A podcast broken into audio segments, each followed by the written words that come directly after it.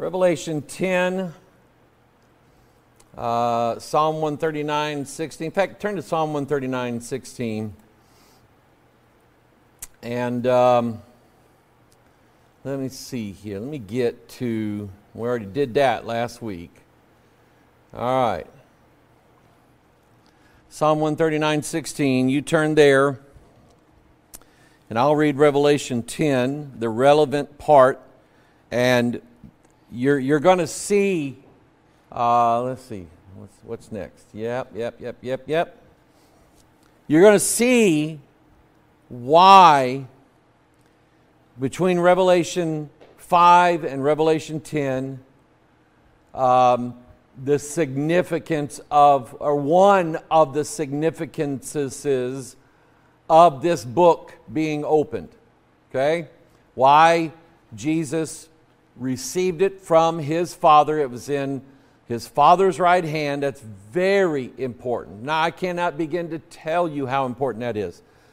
Uh, do, like I said, do a study of the right hand in the Bible. Just type in right hand on a search software, blueletterbible.org is one place you can go. Search King James. You can also download the software on your computer uh, at uh, purebiblesearch.com .com or .org, something like that, one of the two. And it'll go on a Mac, it'll go on a Windows, it'll go on a Linux computer. Uh, but anyway, uh, study the right hand, and you'll just you'll weep, you'll shout, you'll just have a good time. But anyway, um, the significance of Christ then receiving it and then loosening the seals, and we saw a portion of that here a few weeks ago Remember when Jesus was in the synagogue? Uh, he went into the synagogue, and uh, it was his manner, his custom, to come in, and he stood up for to read, and they gave him the book. And remember, this thing's rolled up like a scroll, and um, like, let me see, we got a picture of it here, like that, or let's see here. I do have it. Yeah, like that. Okay? That's what would have been handed to Jesus for him to read. Obviously, you cannot fit the entire Old Testament on this one scroll, so uh, I'm just guessing that they had different scrolls for different books. Well, they handed him the book of Isaiah, 66 chapters. It's a model of the entire Bible, 66 books. It, it's even neat because the New Testament starts with the 40th book, which is Matthew. And in the 40th chapter of Isaiah, uh, the, the very first part of Matthew is mentioned in Isaiah 40 because in the first two chapters of Matthew, it talks about the lineage of Jesus and then John the Baptist coming saying, um, uh, repent for the kingdom of heaven is nigh and he's making the he's going preparing the way for the lord make his path straight. He's saying all of those things in the first two chapters of Matthew, and he's quoting from Isaiah 40, the 40th chapter. Then you get to the 66th book of the Bible, which is Revelation, and at the very end, it mentions, John says, I saw a new heaven and a new earth. Well, the first time a new heaven and new earth is ever mentioned in the Bible is Isaiah chapter 66. First time it's ever mentioned, Brother George. And you're just, you have, you have a micro picture of the macro Word of God and the, and the plan of God. All right? So here's Jesus now, Revelation 10. I saw another mighty angel come down from heaven, clothed with a cloud. A rainbow was upon his head. His face was as it were the sun, his feet as pillars of fire, and he had in his hand a little book open. And he set his right foot upon the sea, left foot upon the earth. That's dominion. We'll get into that a little bit later. And then Psalm um, 139 uh, In thy book all my members were written, which in continuance was fashioned when as yet there was none of them. And he is, David is describing DNA, I mean, almost forensically describing DNA and how it works in conception, how it works in uh, DNA, what is it called? when a cell is, um, when a new cell is made? Who's, who's our biology majors here? What's it called when a new cell is made? Anyway, um, cell, cell, cell division is one of the terms. Uh, you got a cell, and in that cell, you've got a copy of the DNA of the, of the entire being of whatever that is. There's a whole copy of the DNA in every cell of every plant, every animal, every fish, every microbe. Uh, there's, it's a, just a beautiful picture of the tabernacle with the rolled up Word of God in it. So then, what Jesus did in Luke chapter 4 was he stood up for to read, and he didn't read the entire book of Isaiah. He didn't, he didn't even read the entire chapter of Isaiah 61.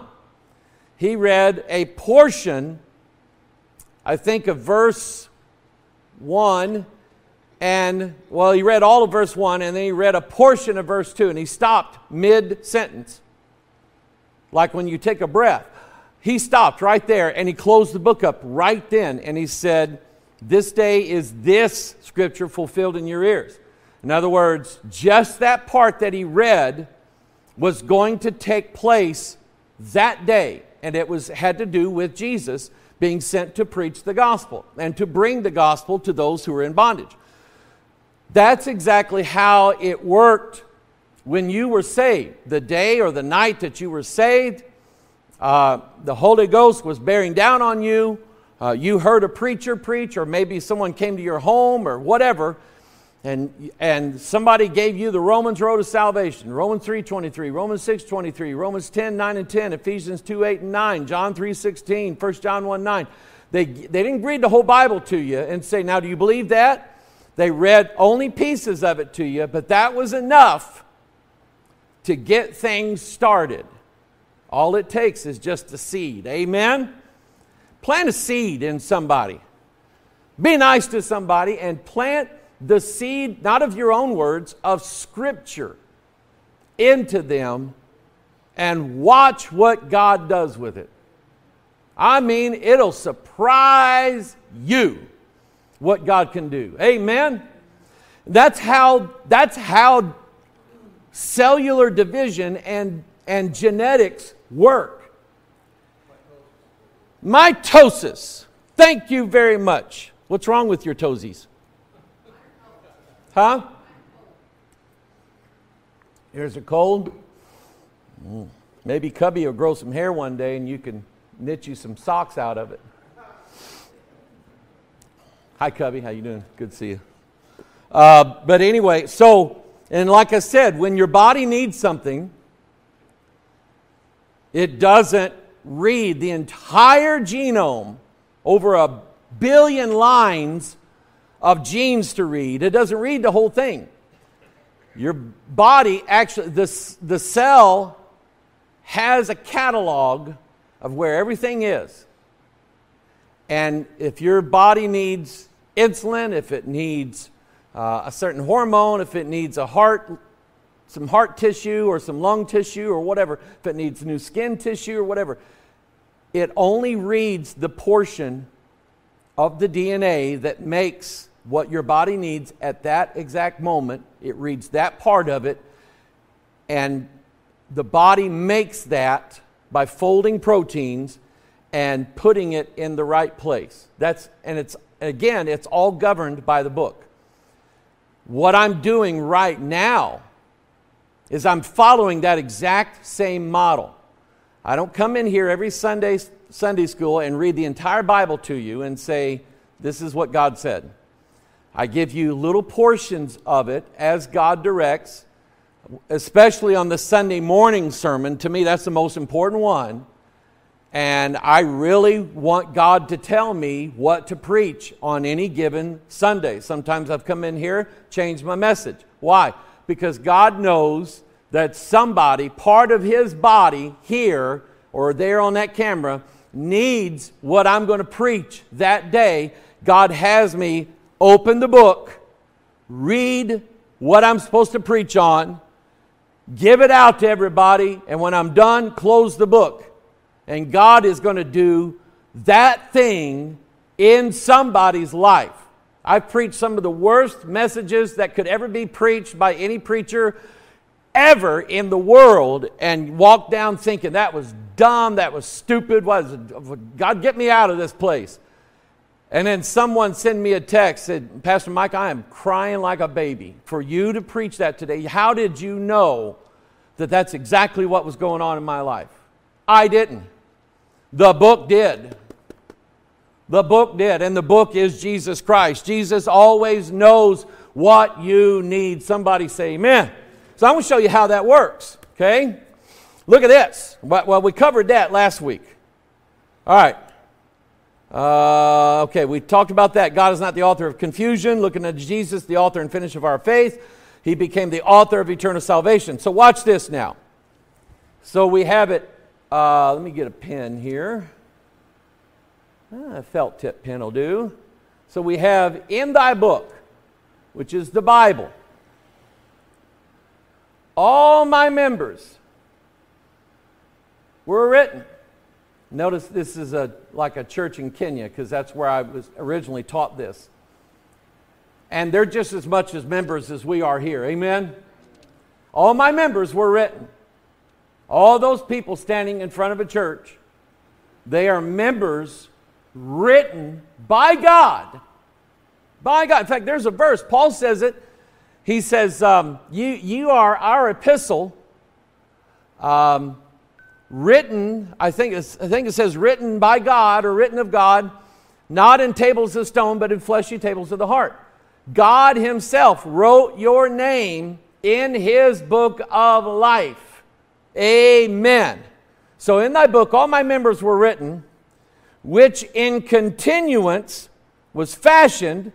Here's people down at the altar getting saved, God, or God is doing certain things in their life with a passage of scripture that some preacher preached that day or that night, when as yet on the day of Pentecost, there was none of them.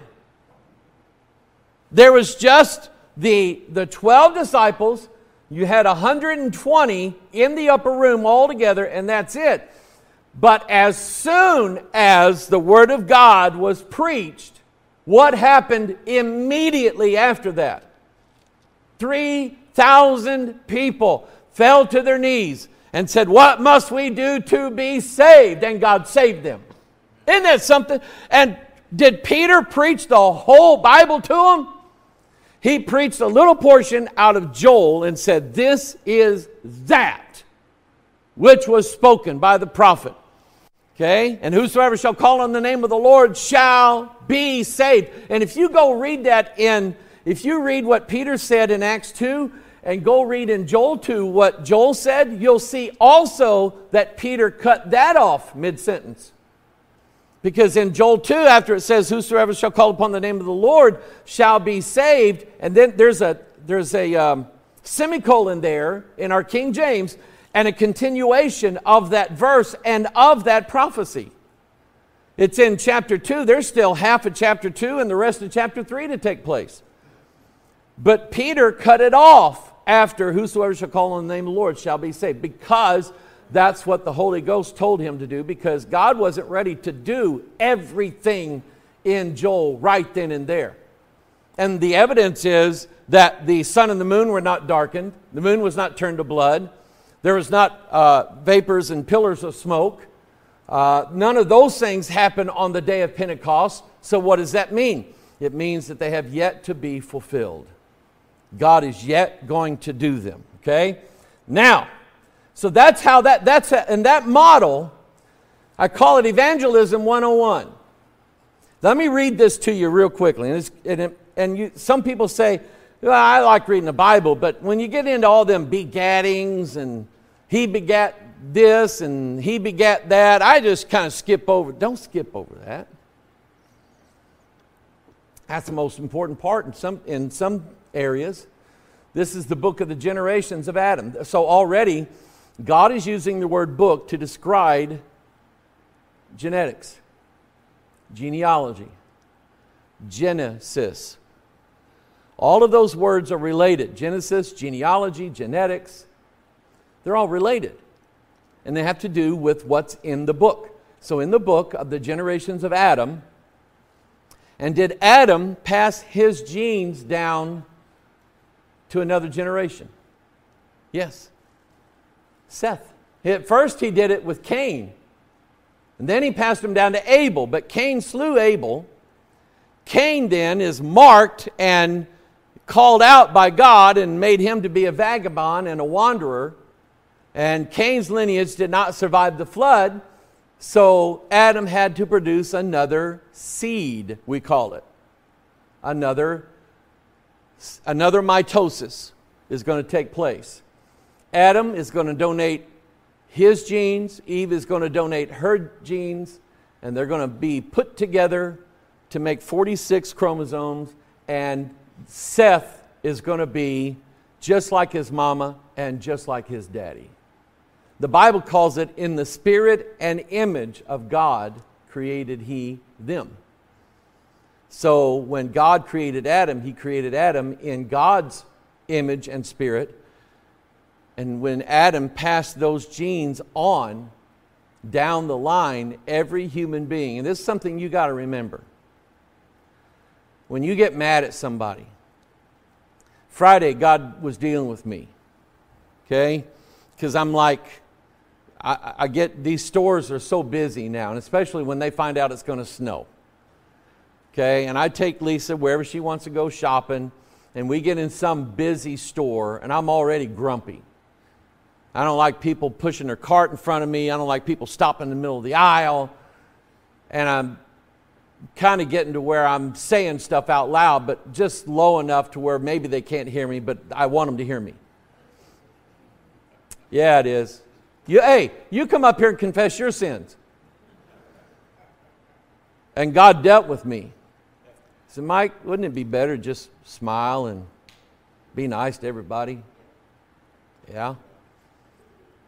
And so, right there in Costco, God changed me, made me a little bit better to deal with, not so grumpy and mean and hateful and Amen. So, but I got those genes, honestly. Right? Oh, no, I'm not looking. I'm looking right at you, Big Mama. Um, so, this is the book of the generations of Adam. In the day that God created man, in the likeness of God made he him, male and female created he them, and blessed them and called their name Adam. And the day and in the day when they were created and adam lived an 130 years and begat a son in his own likeness and after his image. See it? And he called his name seth. And the days of adam after he had begotten seth were 800 years and he begat sons and daughters. And all the days that adam lived were 930 years and he died and Seth lived 105 years and begat Enos. And Seth lived after he begat Enos 807 years and begat sons and daughters. And all the days of Seth were 912 years and he died. And, and I have Evangelism 101 written because that is exactly how someone is born again. The word is received. The word the seed is planted. Now, whether that's in the ground or in the mother, that seed is planted. And so I have up here a seed, one cell with all the chromosomes, all the genes, all the DNA that, oh, let's see, who can I pick on now? Kyle. I don't pick on Kyle very much. So this is a picture of Kyle, day one. This is what he looks like. Not much, is there, right? Well, when we got saved, there wasn't much there either. Amen? But did God have plans? Did God already write everything that Kyle was going to end up having in his body right there? See, DNA is a book of prophecy and those prophecies get fulfilled. In, in biology, it's called gene expression. Whenever, whenever, like I said, whenever, let's say your body needs insulin, then the DNA kicks into gear and expresses the gene. That's just a scientific term for it read, it read the DNA and it gathered the proteins that it needed and it folded them in the right way and made just like doing this with, with clay or Play Doh, and it made exactly what Kyle's body needed and put it in the exact right place. Okay? And then the, the RNA polymerase went looking for something else to make because it's always making something. So then, Kyle gets excited. And Kyle's happy to be saved. And he's tickled to death, man. And so he finds somebody he knows, somebody he works with, or somebody in his family. And they're saying, Kyle, there's something different with you, man. What's going on? Well, I hate to tell you this, I got religion. And everybody is going, oh no. But there's always one person who wants to hear why Kyle's different. And so Kyle then when he got saved, he was given a big old King James Bible. And Kyle been reading that Bible. And Kyle remembers he had underlined the verses in there that lead somebody to Jesus that somebody read to him. So what does Kyle do? Kyle reads the verses to this person. The seed is planted in them. And then the, that person becomes exactly, see, I have two of these down here. See these two? Do they look exactly alike? The two on the bottom. Why? They came from the same. But the if Kyle used a King James to lead this person to Jesus, then that person followed Jesus based upon what was written in this book. We gave them a copy of a King James Bible. They read it and they're turning into exactly what God is making Kyle into, and that is in his image. And so that person gets excited and they witness to somebody. I mean, I'm talking about how it happened ever since the day of Pentecost to this day and beyond. This is still going on, just like the cells are dividing in your body. Because when the cell divides, it sends over a perfect copy of your DNA from the old cell so that the new cell is exactly like the old cell. This is why I don't believe it's right for a church to have five or six different translations that they throw up on the screen. How can you have everybody be common and believe the same thing if you're giving them? Uh, stop and think about it for a minute. Uh oh. I mean, this happens. A married woman shows up pregnant.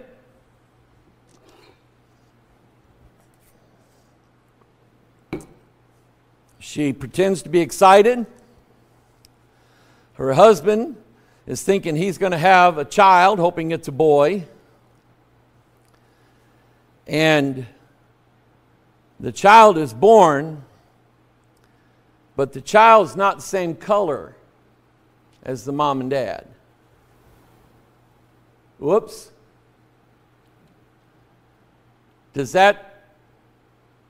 I mean, let's just get honest. What do we know? What do we know? Mama slept around with somebody that was not her husband. And that happens. Say amen.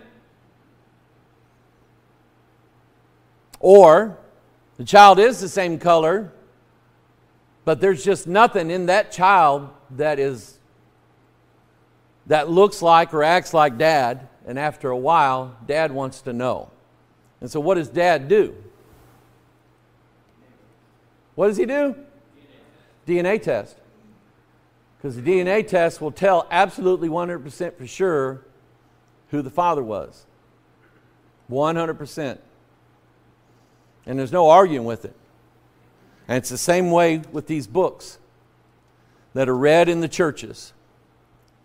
If a preacher comes in here, so I've got some preachers coming that I know are going to preach King James. But if they come and you hear a verse and you can tell it ain't King James. You look it up and you're going, that, that ain't King James. Where, where did Pastor Mike get this guy from? You're going to know instantly this guy ain't preaching right. He's not preaching according to my wishes, not preaching according to what I would guess is the majority of this church's wishes. And you would know it. And when I got back, then I would know it. And unless this guy repented, I would not have them come back to my church. Can you say amen? It's the same thing. Because he is going to end up planning. Turn to 1 Peter. Turn 1 Peter.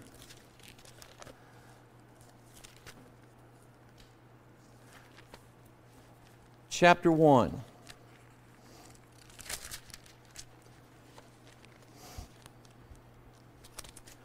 First Peter, second. Oh no, Second Peter. No, First Peter. It's First Peter, chapter one.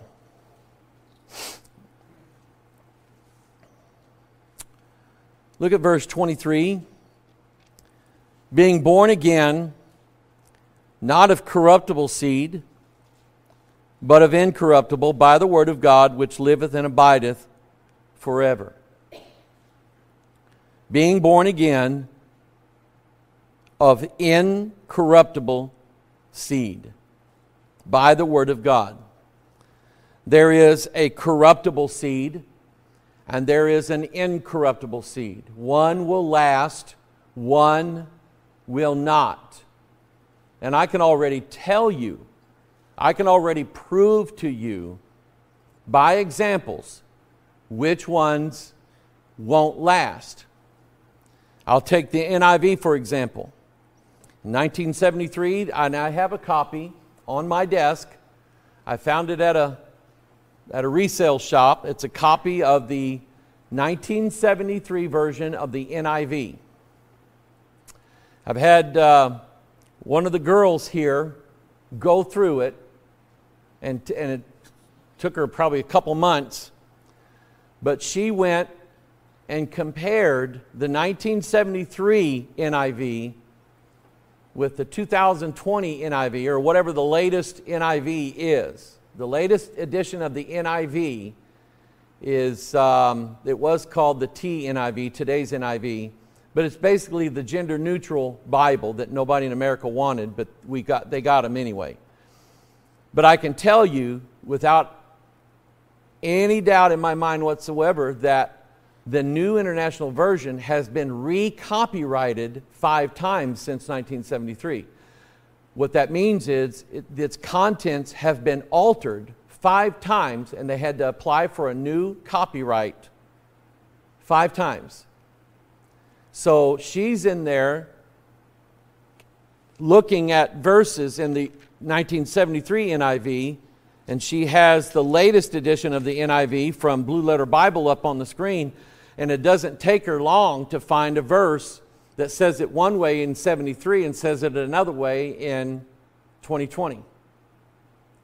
And she copies and pastes those verses down. And I have a manuscript, I don't know how big it is, but it's full of hundreds and hundreds and hundreds of alterations that have been made to the NIV since 1973. Now, how, number one, how can you memorize Scripture? If they're always changing it. Um, it would, it's sort of like the IRS changing the tax code every month. We get a copy of TurboTax in December, and every time Lisa loads TurboTax up into her laptop, the software has to check with the IRS to get the latest changes in the tax code. And it takes months to get our taxes done that way.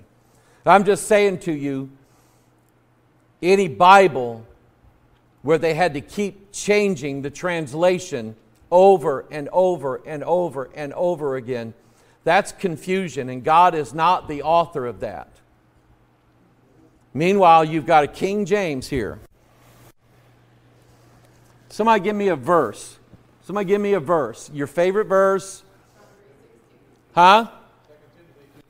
2 Timothy 2:15. Everybody turn to 2 Timothy 2:15. What I have in my hand here is a 1611 King James Bible. A reprint. That's Philippians, Ephesians. The letters are a little different, but the words, let's see, Ephesians. First, okay, I'm past it already. First, at the second, second Timothy. Come on, Hoggard. 3, 2, 15. Study to show thyself approved unto God, a workman that needeth not to be ashamed, rightly dividing the word of truth. Perfect. I can stand here all day and do this. You tell me where to turn, I'll read it from the 1611 Bible.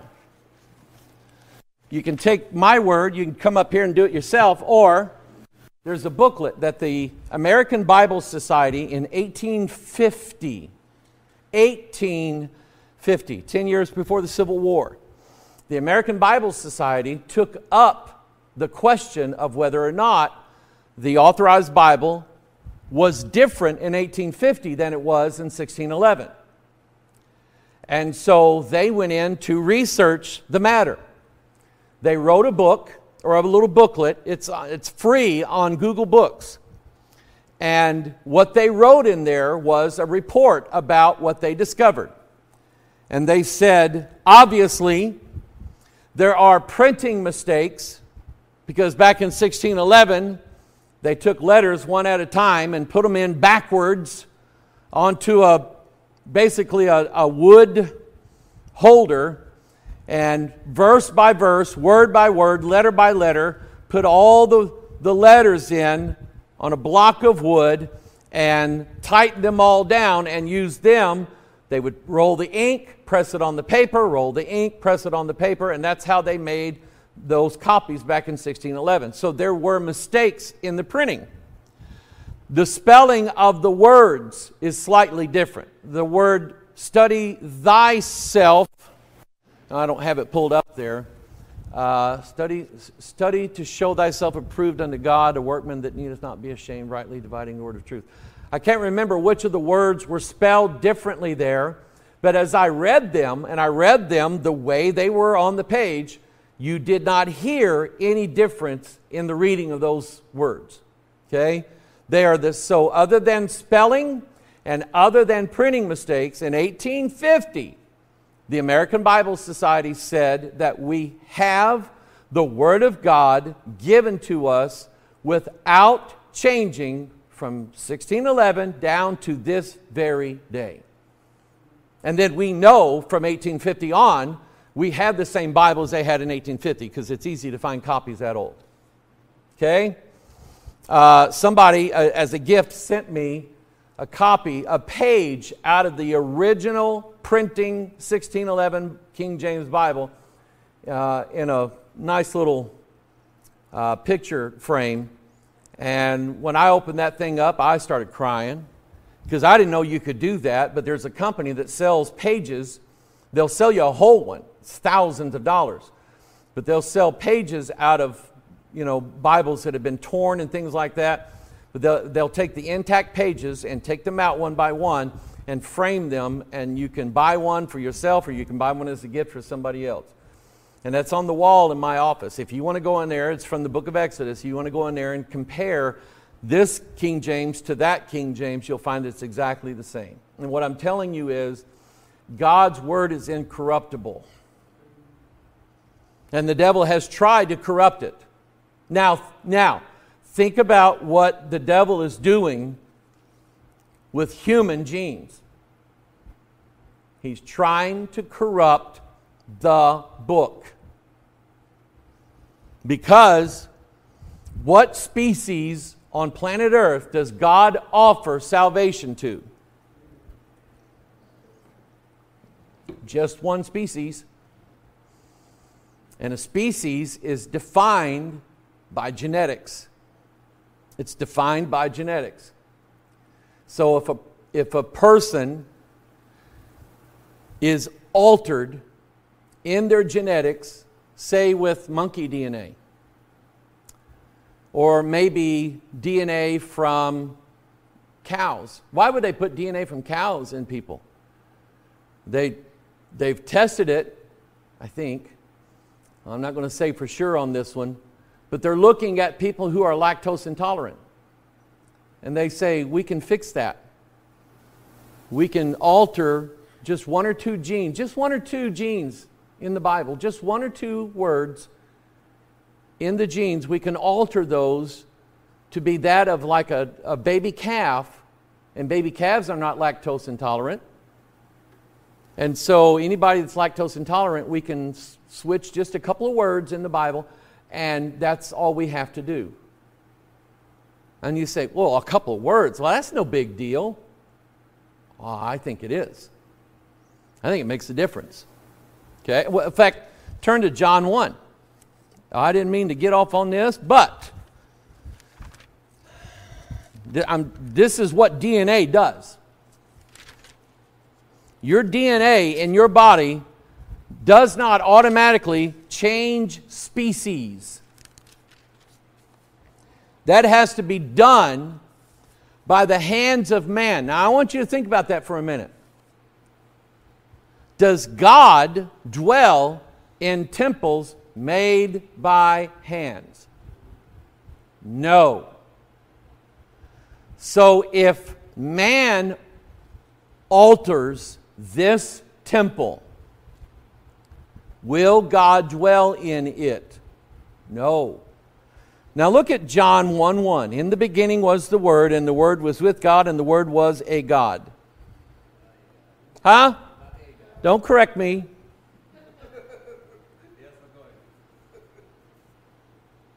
By what authority? Jehovah's Witness Bible says was a God. All they did was add one letter. But did you know that once somebody who, let's say somebody's, a Jehovah's Witness is going to witness to somebody, once they get them convinced that John 1 1 is not right in a King James or any other Bible, they'll show them the New World Translation. It says, the original says, was a God. And once a person accepts that in their mind, their view of Christ in no matter what Bible they're reading, their view of Christ is automatically altered. Because now they've accepted the belief that Christ was a lesser God than God the Father. And he's not. Paul said that Jesus Christ thought it not robbery to be equal with God. I and my Father are one.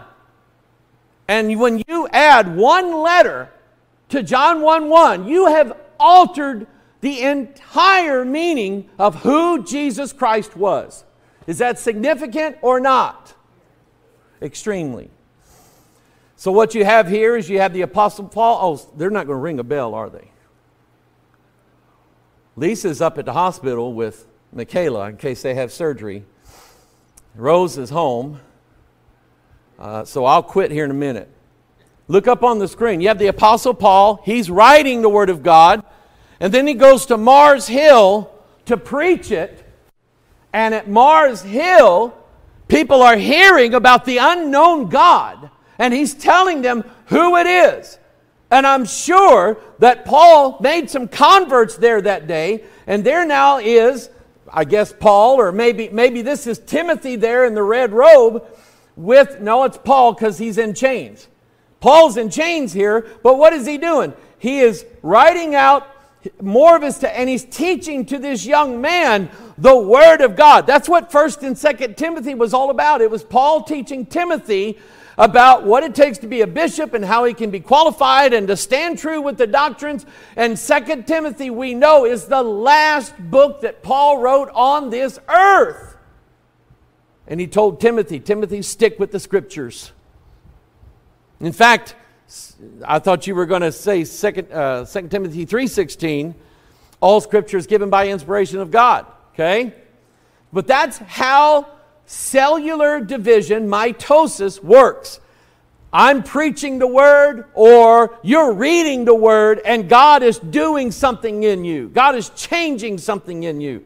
God is reforming you to look in the image of Jesus Christ. Boy, you're lucky I'm going to be gone in Kenya for three weeks. Because this is, I'm going to try to make this simple. But wait till you see how the body reads DNA. Where do you see it? It, it's, I've known this now for probably 15 to 20 years, and I am still amazed at it. I'm still in awe over it. And I'm not exaggerating either. But let's pray. Father, we ask your blessings on your word. We do thank you for it.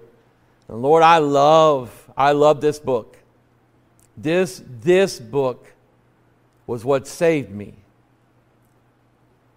And then, Lord, when you revived this book in me, it saved my life, it saved my ministry, it saved everything that needed saving. And Father, I thank you for giving us the incorruptible Word of God. Lord, I know the devil's tried to change it, to alter it. Even in my mind, he's tried to do that. But I thank you that your Word not only is not corrupted, it is not able to be corrupted. It is incorruptible. Father, bless this teaching today. Bless the preaching this morning. And bless those, Father. Bless my family. Bless this church, we pray in Jesus' name. And amen.